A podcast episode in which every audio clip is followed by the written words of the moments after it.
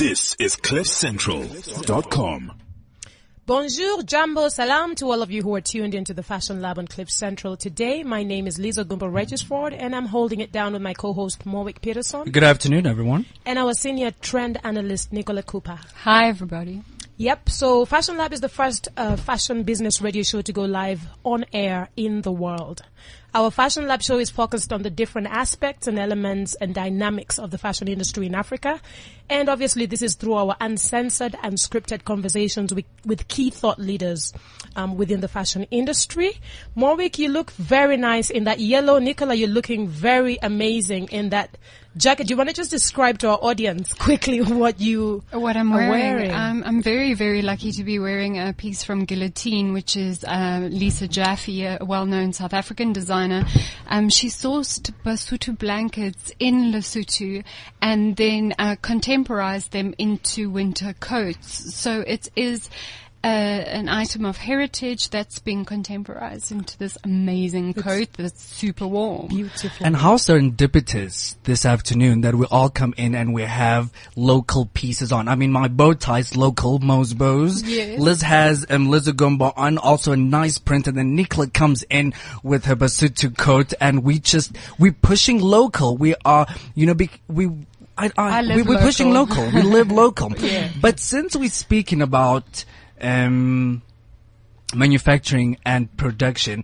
I read something very interesting on business of fashion, and it stated, how do we safeguard the people who make our clothing?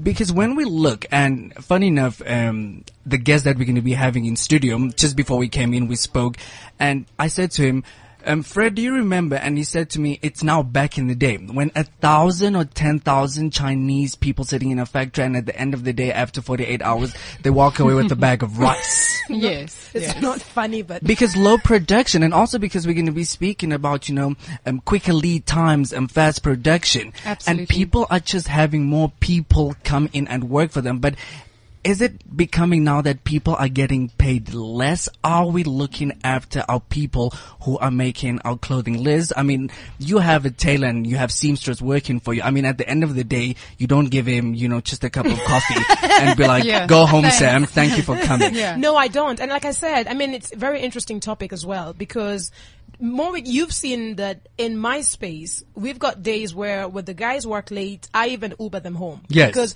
out of respect, you've got to take care of the people who are working for you, because that is your team. I mean, without these people, I have nothing to offer. I have nothing, I have no business. So definitely, when there's nice days or nice weeks, you know, buy them lunch. When it's their birthday, take them out. This is like family. I think that treating the people that work for you and help build your brand with respect and with so much TLC is so important. Absolutely. Yeah. Nicola, what's your thoughts? How do you feel? I actually had an interesting conversation with Jacques from Black Coffee about his manufacturing process and the fact that people complain about the price of his clothing. Yeah. And he said he refuses to bow down and bend to a cheaper price because he wants to pay the people who work for him well.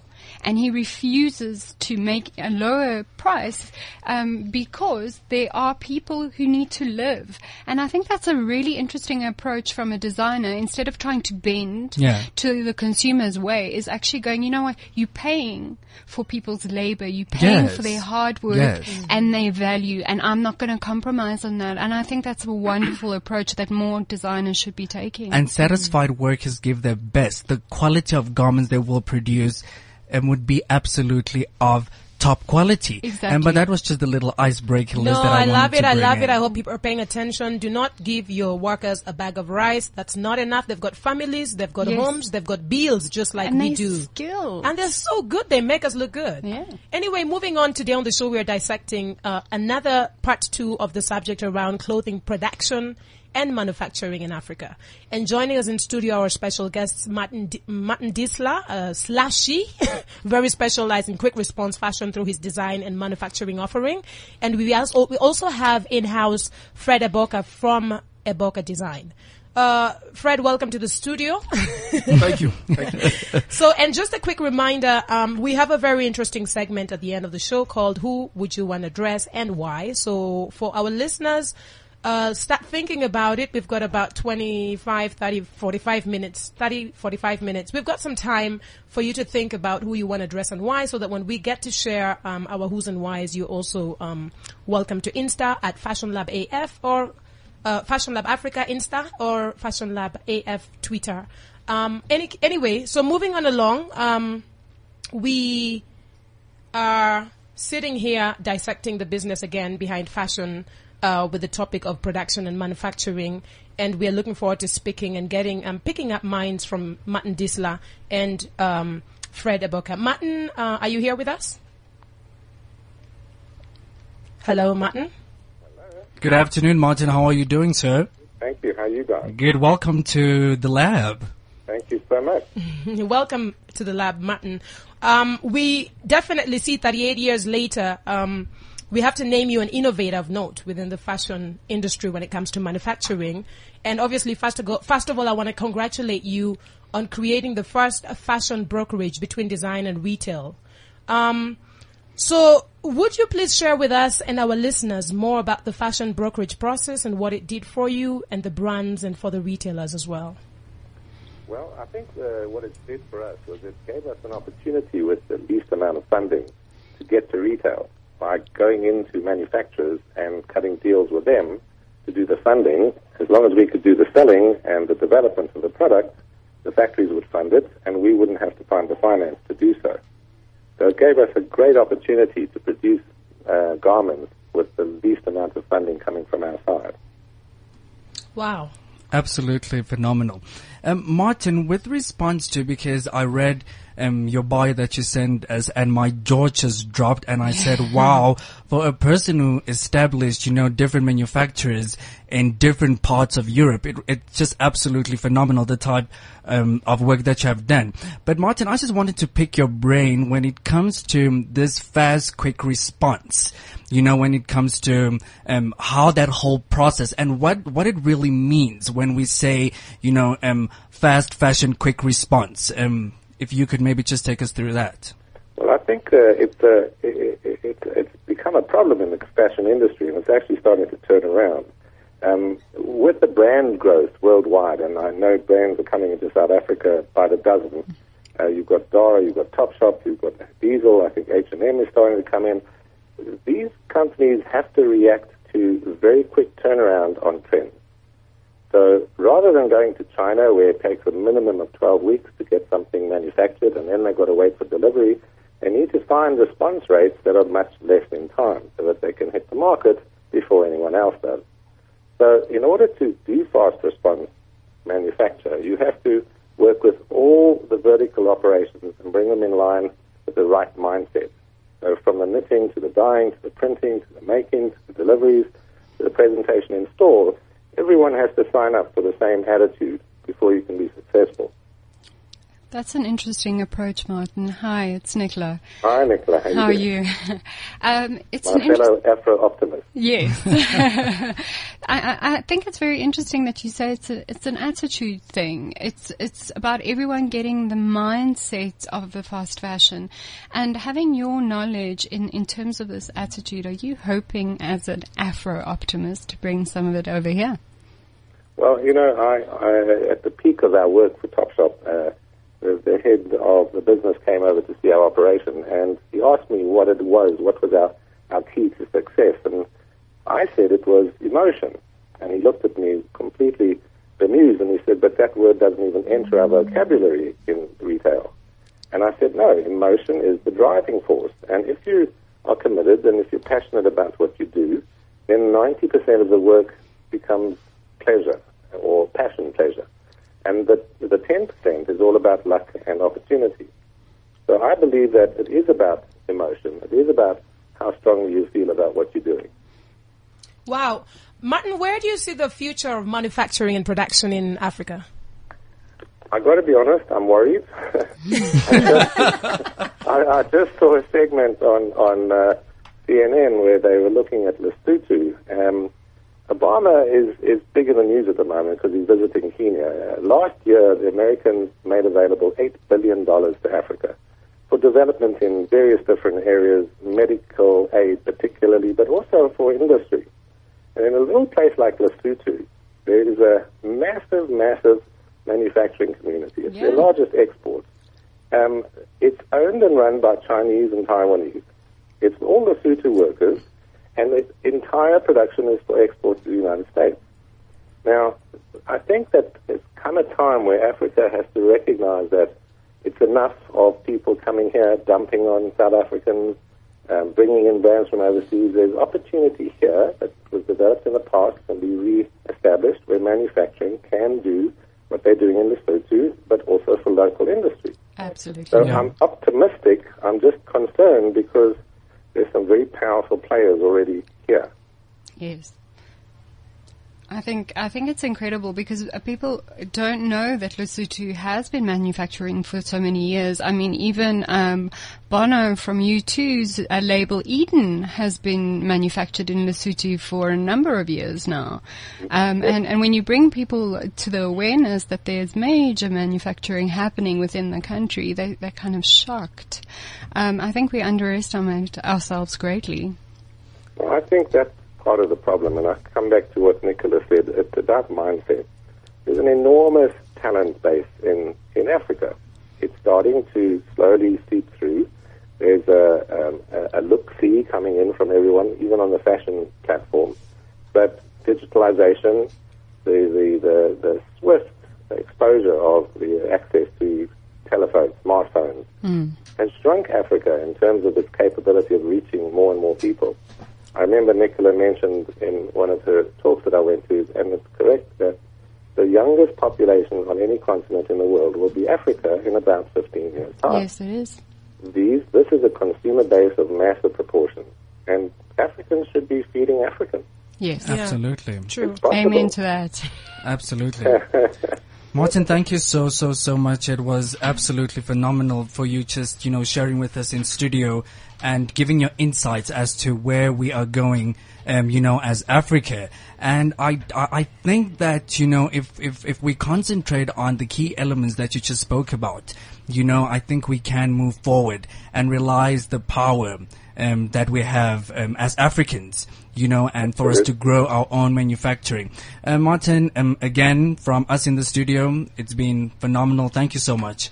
Thank you so much. Keep being the innovator that you were, and I hope that a lot of us will also learn from your ways. Thank you so much. And we cannot wait to meet you, Martin. We definitely. I look forward to that myself. Okay, Martin. Thank you. Martin. Have a good day. Thank you. Wow, guys. Welcome to the show, Fred. Thank you. Fred, what are your thoughts when you listen to Martin? Well, I just want to congratulate Martin first for the incredible innovative intervention in the fashion activities in South Africa. And I think it's very innovative, the thinking behind it. Then I was also listening to your thoughts on manufacturing and how to be humane and all the whole sentiment around how you manufacture. Having had that, I must tell you, though, that we live in a global community where you have to understand that when you compete, you are not competing directly with the person sitting beside you. You are competing with somebody else sitting thousands of miles or hundreds of miles away.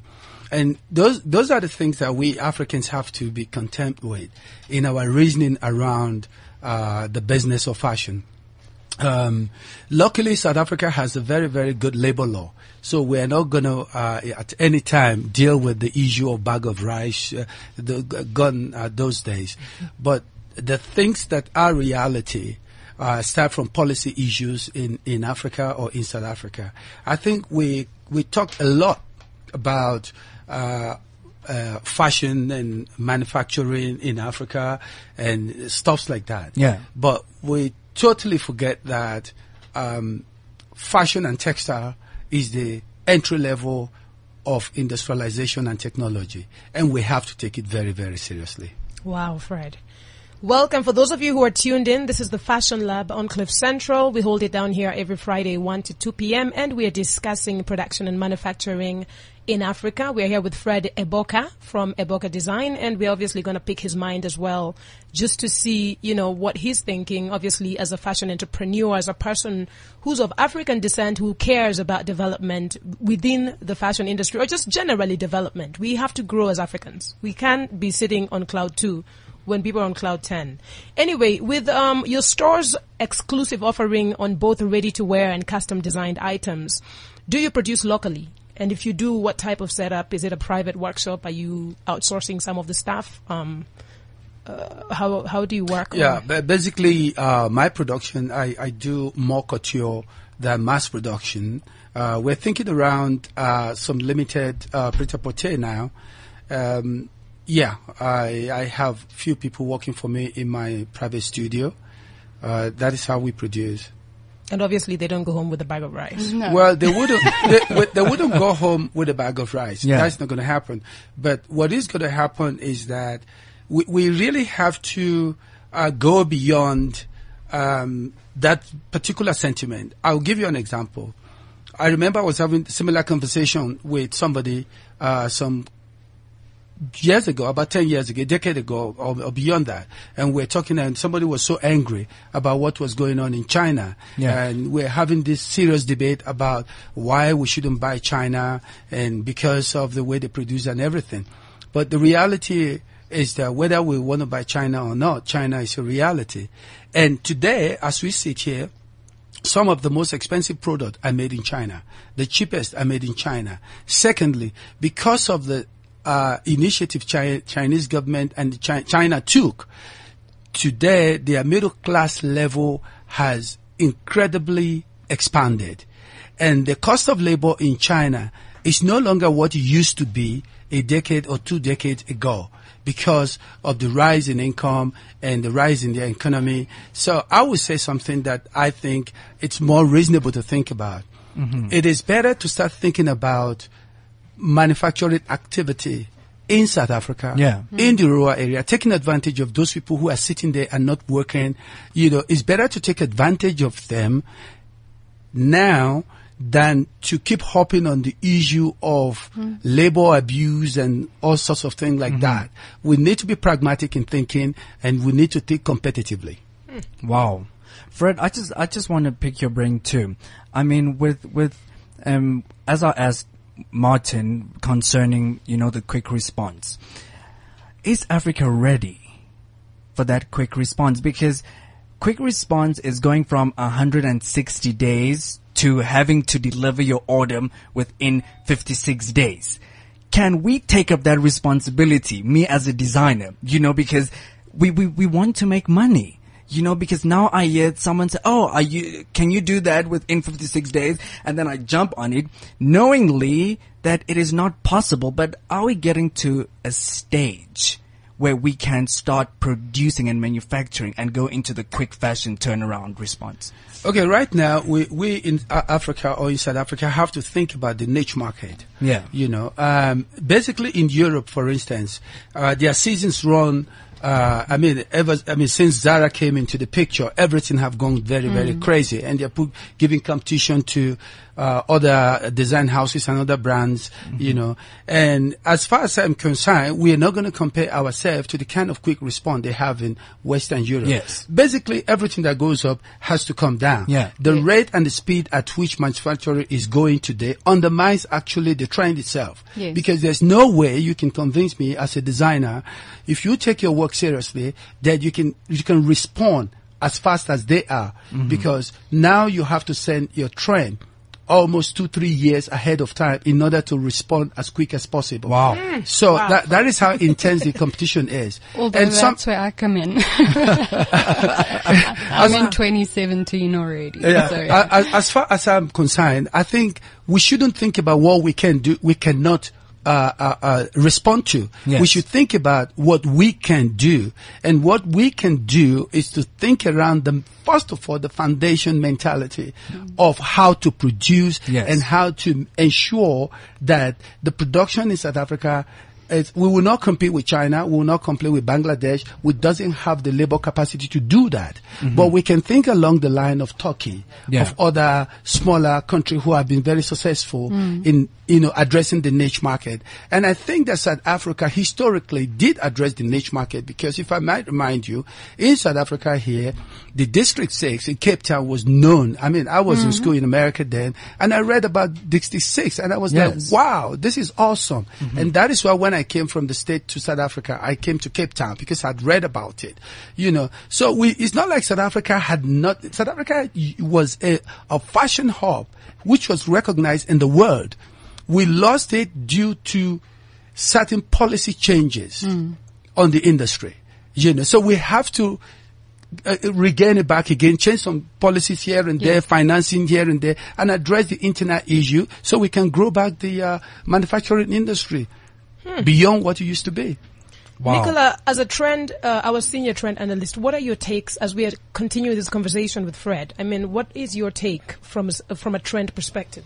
I think, you know, taking from what Fred has said, I think we need foresight as a country, rather than just trying to cope on a month to month or year to year basis. Absolutely. We need to actually plan ahead and go, you know what, let's look at 2017 and where we want to be. There are people around, such as myself, who are analyzing trends from an international perspective, and there's no reason why we can't be on par with any other country in the world. And you speak about Turkey, and I mean, that is a small country that's producing for some of the major retailers good quality product, and I think that we have that same capacity. Absolutely. If we build again the foundations and understand that the training in a couple of years is going to create something substantial. So I think foresight is most important. So looking towards the future, which is what I do,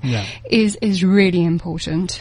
Wow. For those who are tuned in, this is Lisa Gumbo-Regisford, co-host and co-producer of this show, sitting here with Morwick Peterson, co-host and co-producer. We've got Fred Eboka from Eboka Design, and we've got the lovely senior trend analyst Nicola Cooper. We will be back after the break to just continue this interesting conversation. Flying fish now has even more flavor. Wow! More flavor! Huh? Hey! What ya doing? Man. More flavor.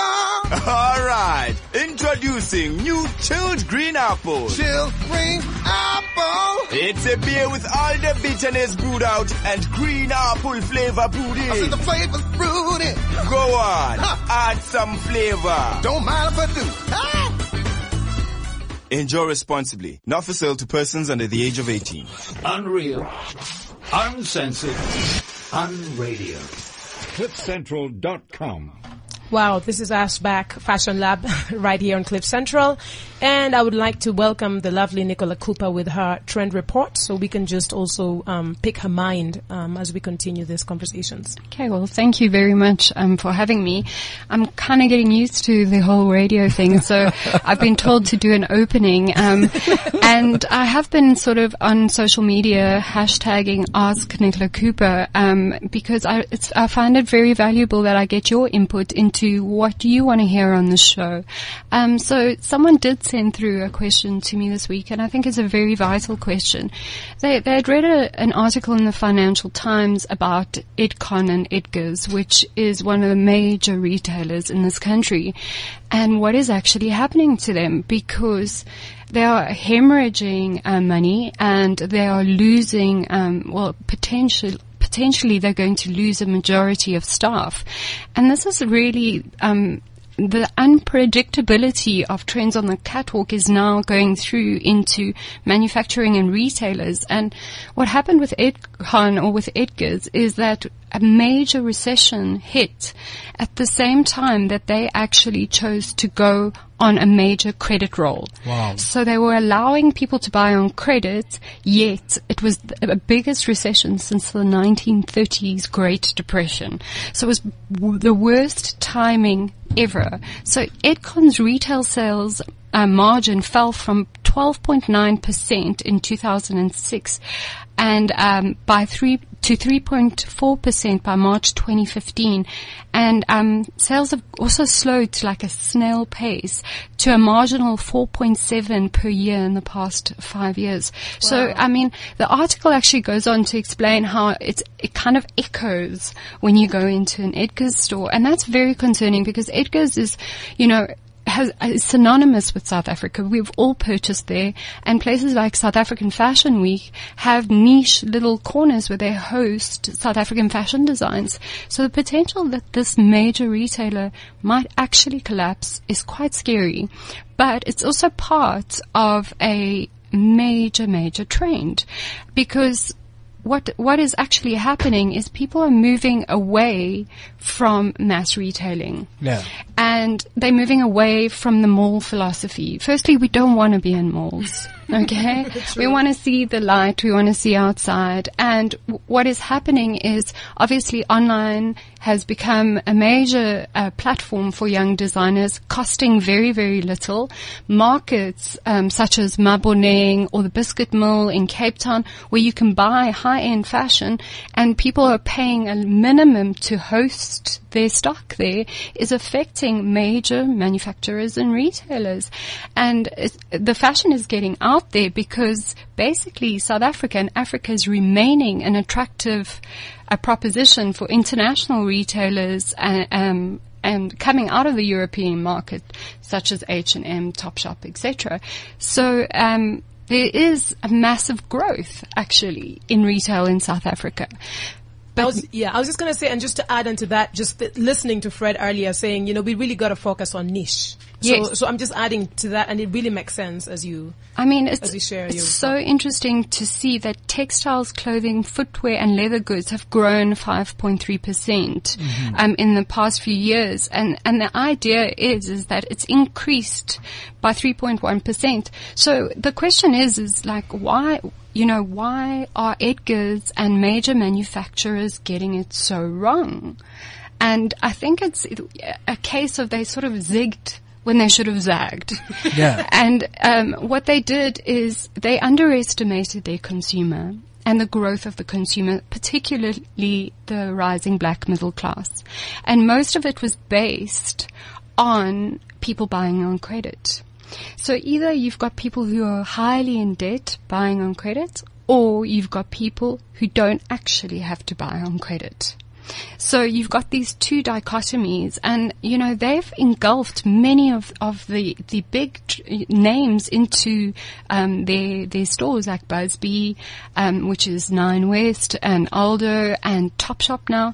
And it's interesting to see that that they're just not getting it right. And standalone stores and markets and places like 27 Boxes in Melville are getting it so right because it is niche and it is focusing on the consumer's individuality, not the consumer as a mass audience. Consumer. Yeah. Mm-hmm. So I think, yeah, that's really what my trend is about, is that you know, these kinds of major retailers and manufacturers are finding themselves in very, very hot spots, and they need to start aligning themselves with the trend guys who are opening standalone stores, specializing, you know, in footwear or, you know, niche product that you can't get anywhere else.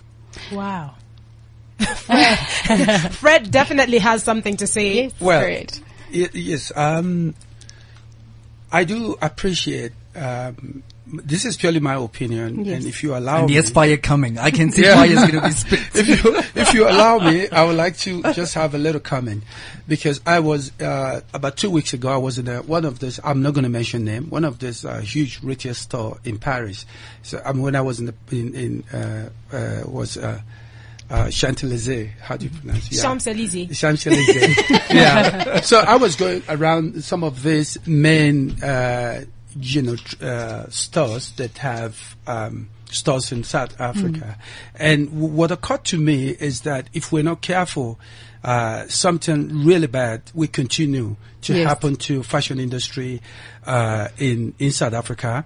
Because you go to some of these stores, you find that South Africa is actually a dumping ground because some of the products they have here, it's not what they have there. Yeah. So they conveniently use South Africa as a dumping ground. Absolutely. At the expense of shops like Edgars, which are traditional South African department store that we ought to protect. Mm. It's a very sad day and news to hear such information. I watched Rex Trueform, which is a major manufacturing iconic industry in South Africa, cut into pieces.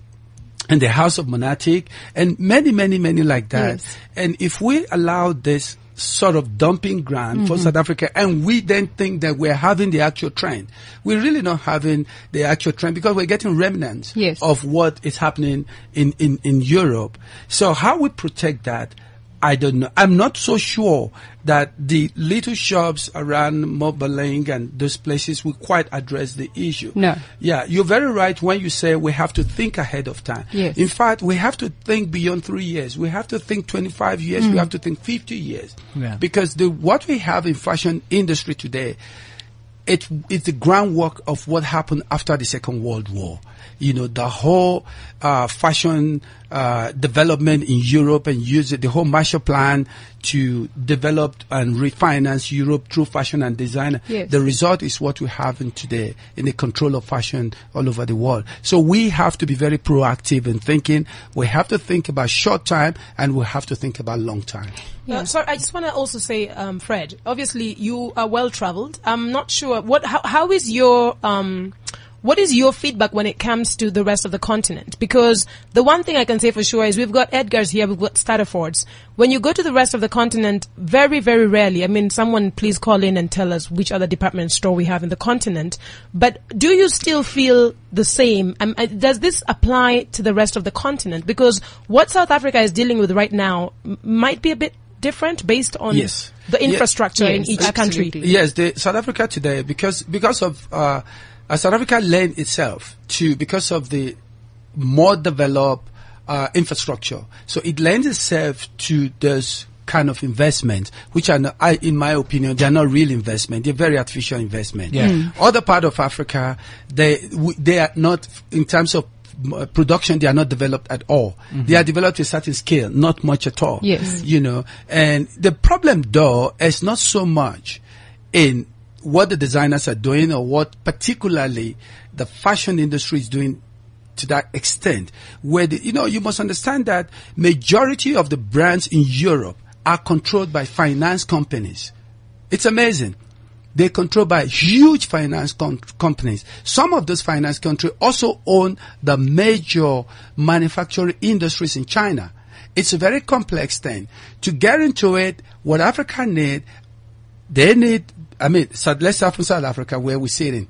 South Africa need very, very knowledgeable people in the industry to really articulate the understanding of that industry. I do think that we are getting these kinds of individuals who are, like Martin earlier, going overseas, absolutely, getting the experience and coming back here with that knowledge. Yeah. And, the reason why I wanted to highlight the Edgars issue today is because this is our industry. Many people are going to possibly lose their jobs. And how are we going to, as designers, as trained analysts, as manufacturers, marketers, how are we going to focus on growing our own industry rather than just throwing our arms open wide to the H&Ms and the Topshops and things like that?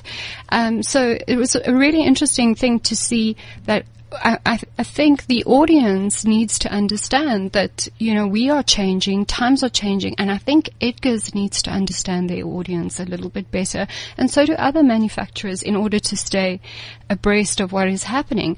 So my time is almost up, but I thought, because we are all wearing like traditional African print today, I would like to know, because, as a trend analyst, you like to say, I told you so. Yes.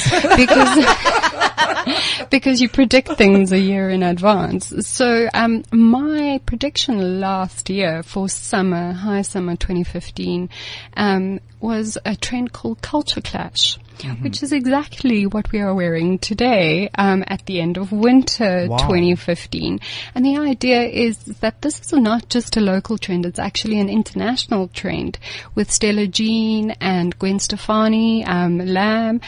African print is becoming so popular, and we're just going to see it growing, especially in summer when people are prone to wearing more bright colors and more pattern. And this is a realization of globalization. So people are starting to sort of, because of social media, starting to see things that are of interest. And of course, Africa has beautiful, rich, luxurious fabrics, and it's translating to an international trend. So I hate to say I told you so, but I told you so. So I'm going to end my segment now with, please do tweet me at Nicola Coop and with the hashtag Ask Nicola Cooper and hashtag Fashion Lab, so I can see that I can get all the information to you that you want. Yeah. Thanks. Nicola, I just quickly, I've been listening to you guys and my mouth is just like dropped because yes, I am the youngest in the room. I'm the youngest, but I'm learning so much. But what can we do, Nicola and Fred? I'm sitting here and I'm thinking, what can I do as an African, to come in and say, I want to make a difference? I mean, when we look at that, the fashion industry, the clothing, textile and footwear and leather has contributed 8% to the country's GDP. I'm speaking now South Africa, I'm bringing it home. But what can I do as a South African, as Morwick Peterson sitting right here, and what can I do for us to grow our own manufacturing, our own production? Because, I manufacture my bow ties in South Africa. But, sometimes the thought comes because we sometimes become, I won't say greedy, but when you see digits, money, and then you just say, okay, yes, I can do it. And the first thing is like, China can do it.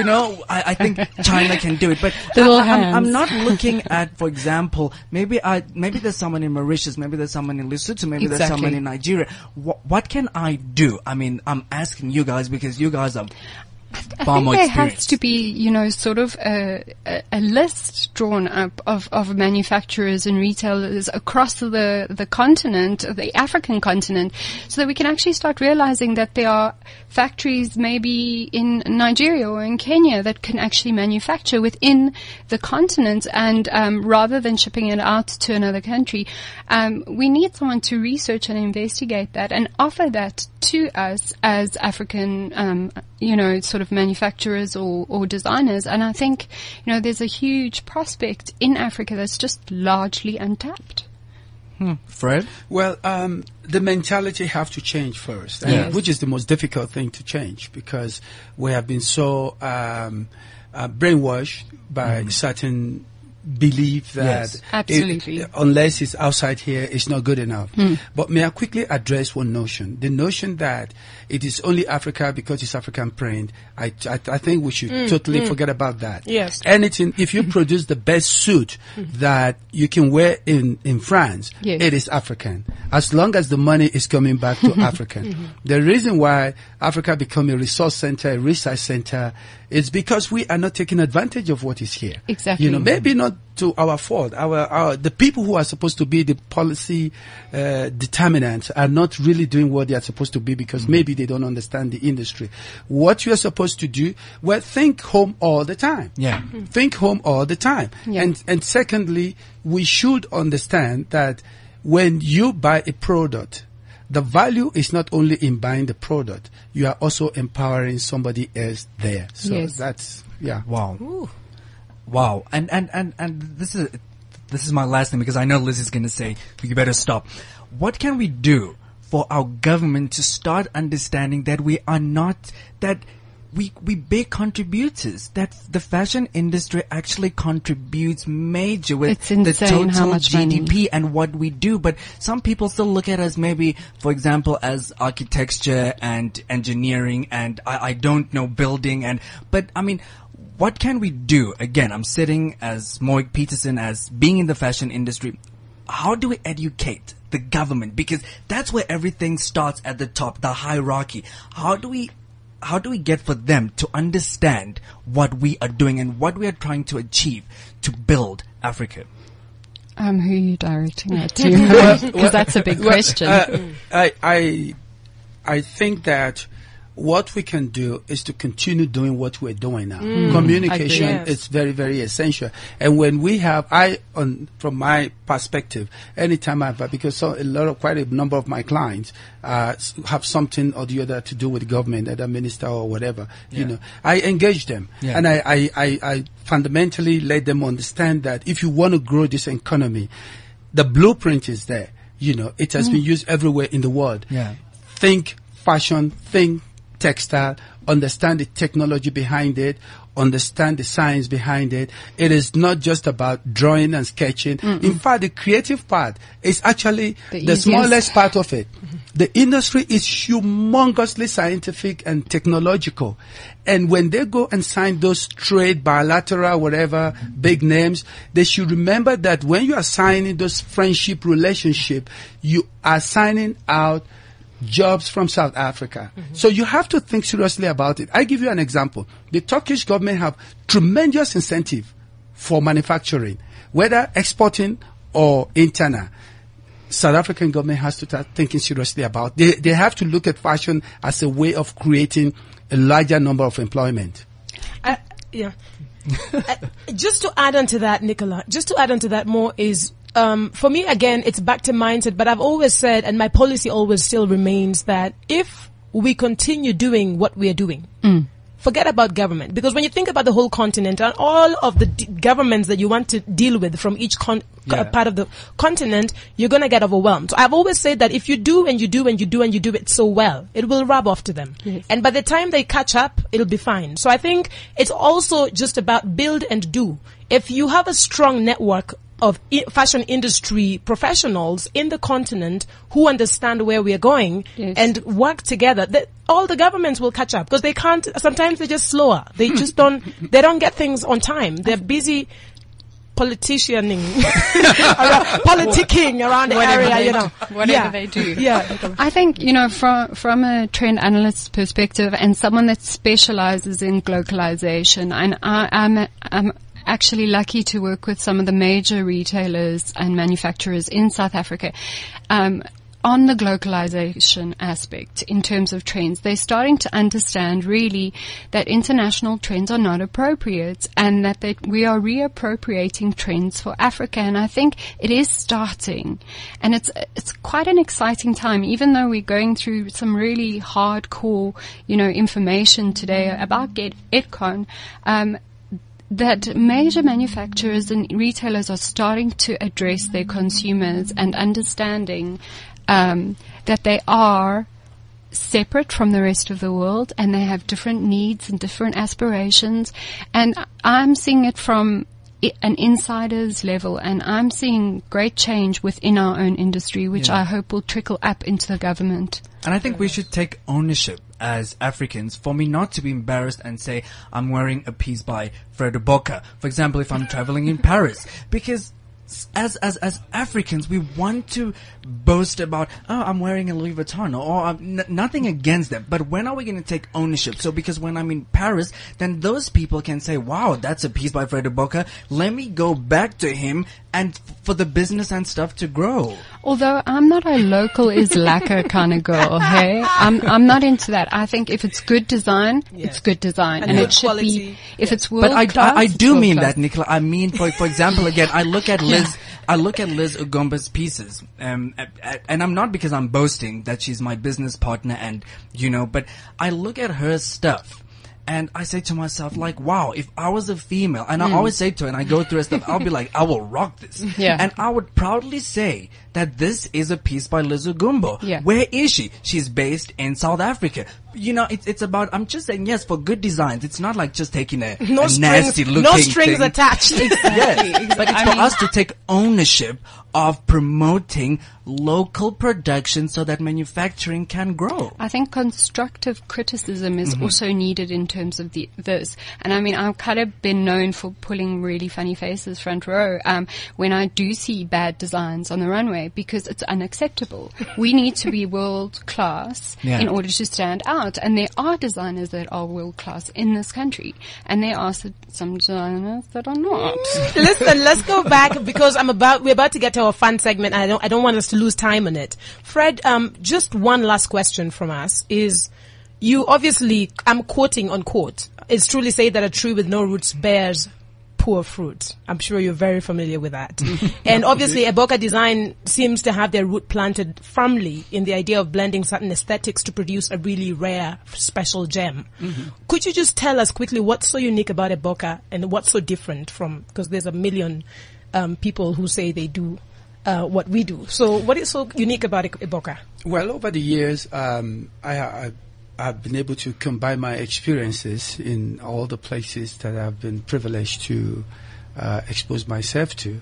But what become apparent in my clothes is the way I've been able to fuse my local experience with international philosophy. Mm. And much more special in what I do is the amount of attention I pay to quality and detail. And that comes from years of experience, that comes from the investment I've made on education and training and stuff like that. So you will see that when you wear Fred Eboka, you are not only wearing trend, you are wearing history, mm-hmm. and you are wearing an enormous level of training and understanding. Because people talk about quality all the time. Yeah. Quality is its philosophy and mentality. Mm, sometimes that is what you have to teach before you teach the straight line. Yeah. Wow. I feel like I'm wearing legacy. when I wear clothing like Fred's clothing, it's like I'm wearing legacy. And absolutely. You can say that. Only very few people are trained the way I am. Ooh.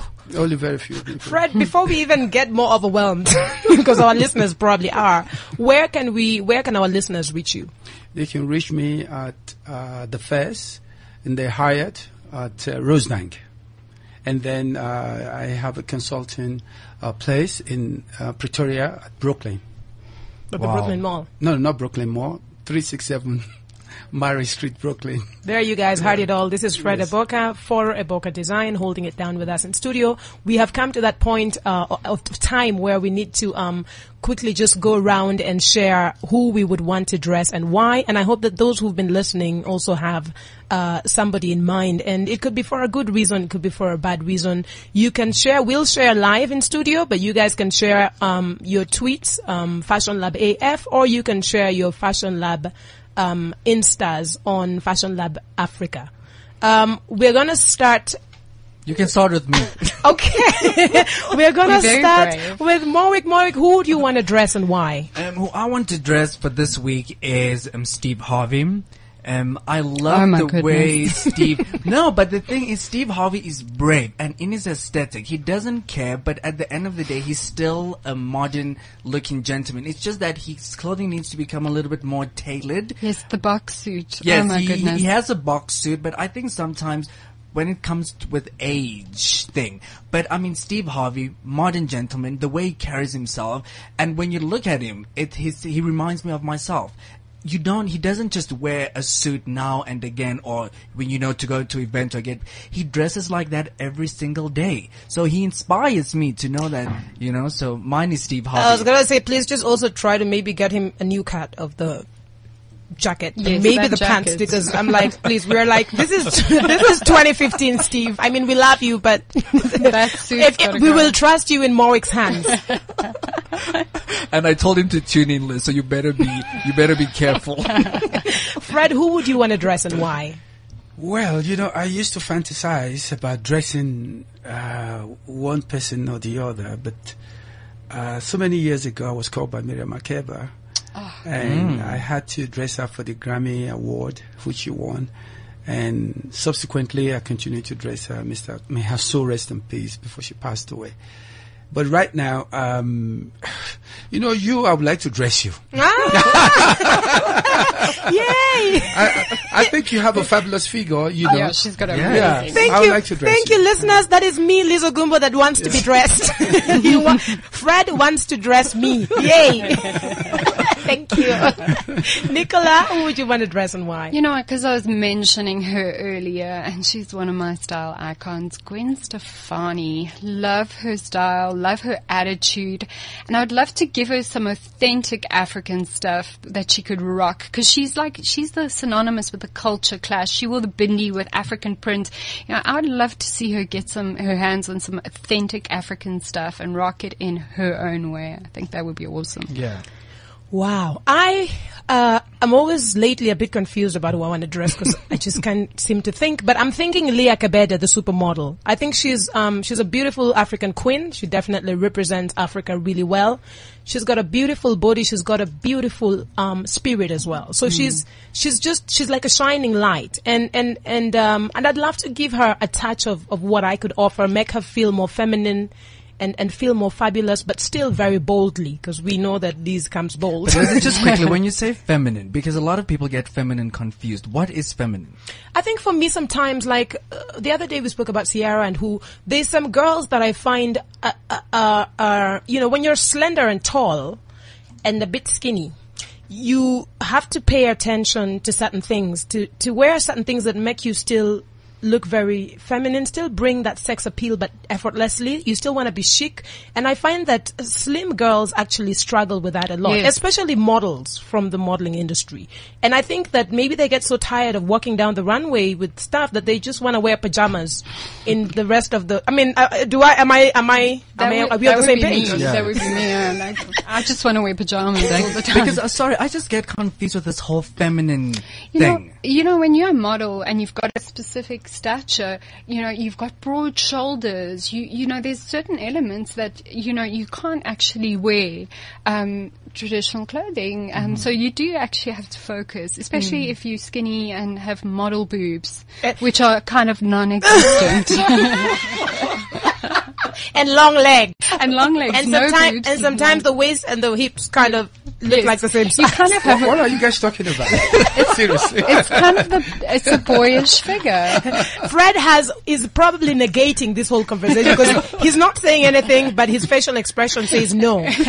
So, but guys, look, it's been such a great show. Thank you so much for joining us. And I hope that those who've been listening are inspired. If you're not producing locally, please, there's a chance. There's a way to produce locally. We are on Fashion Lab Africa AF on Twitter. We are on Fashion Lab Africa on Instagram. You can catch up with us later on www.fashionlabafrica.com. This is how we hold it down. Peace and love.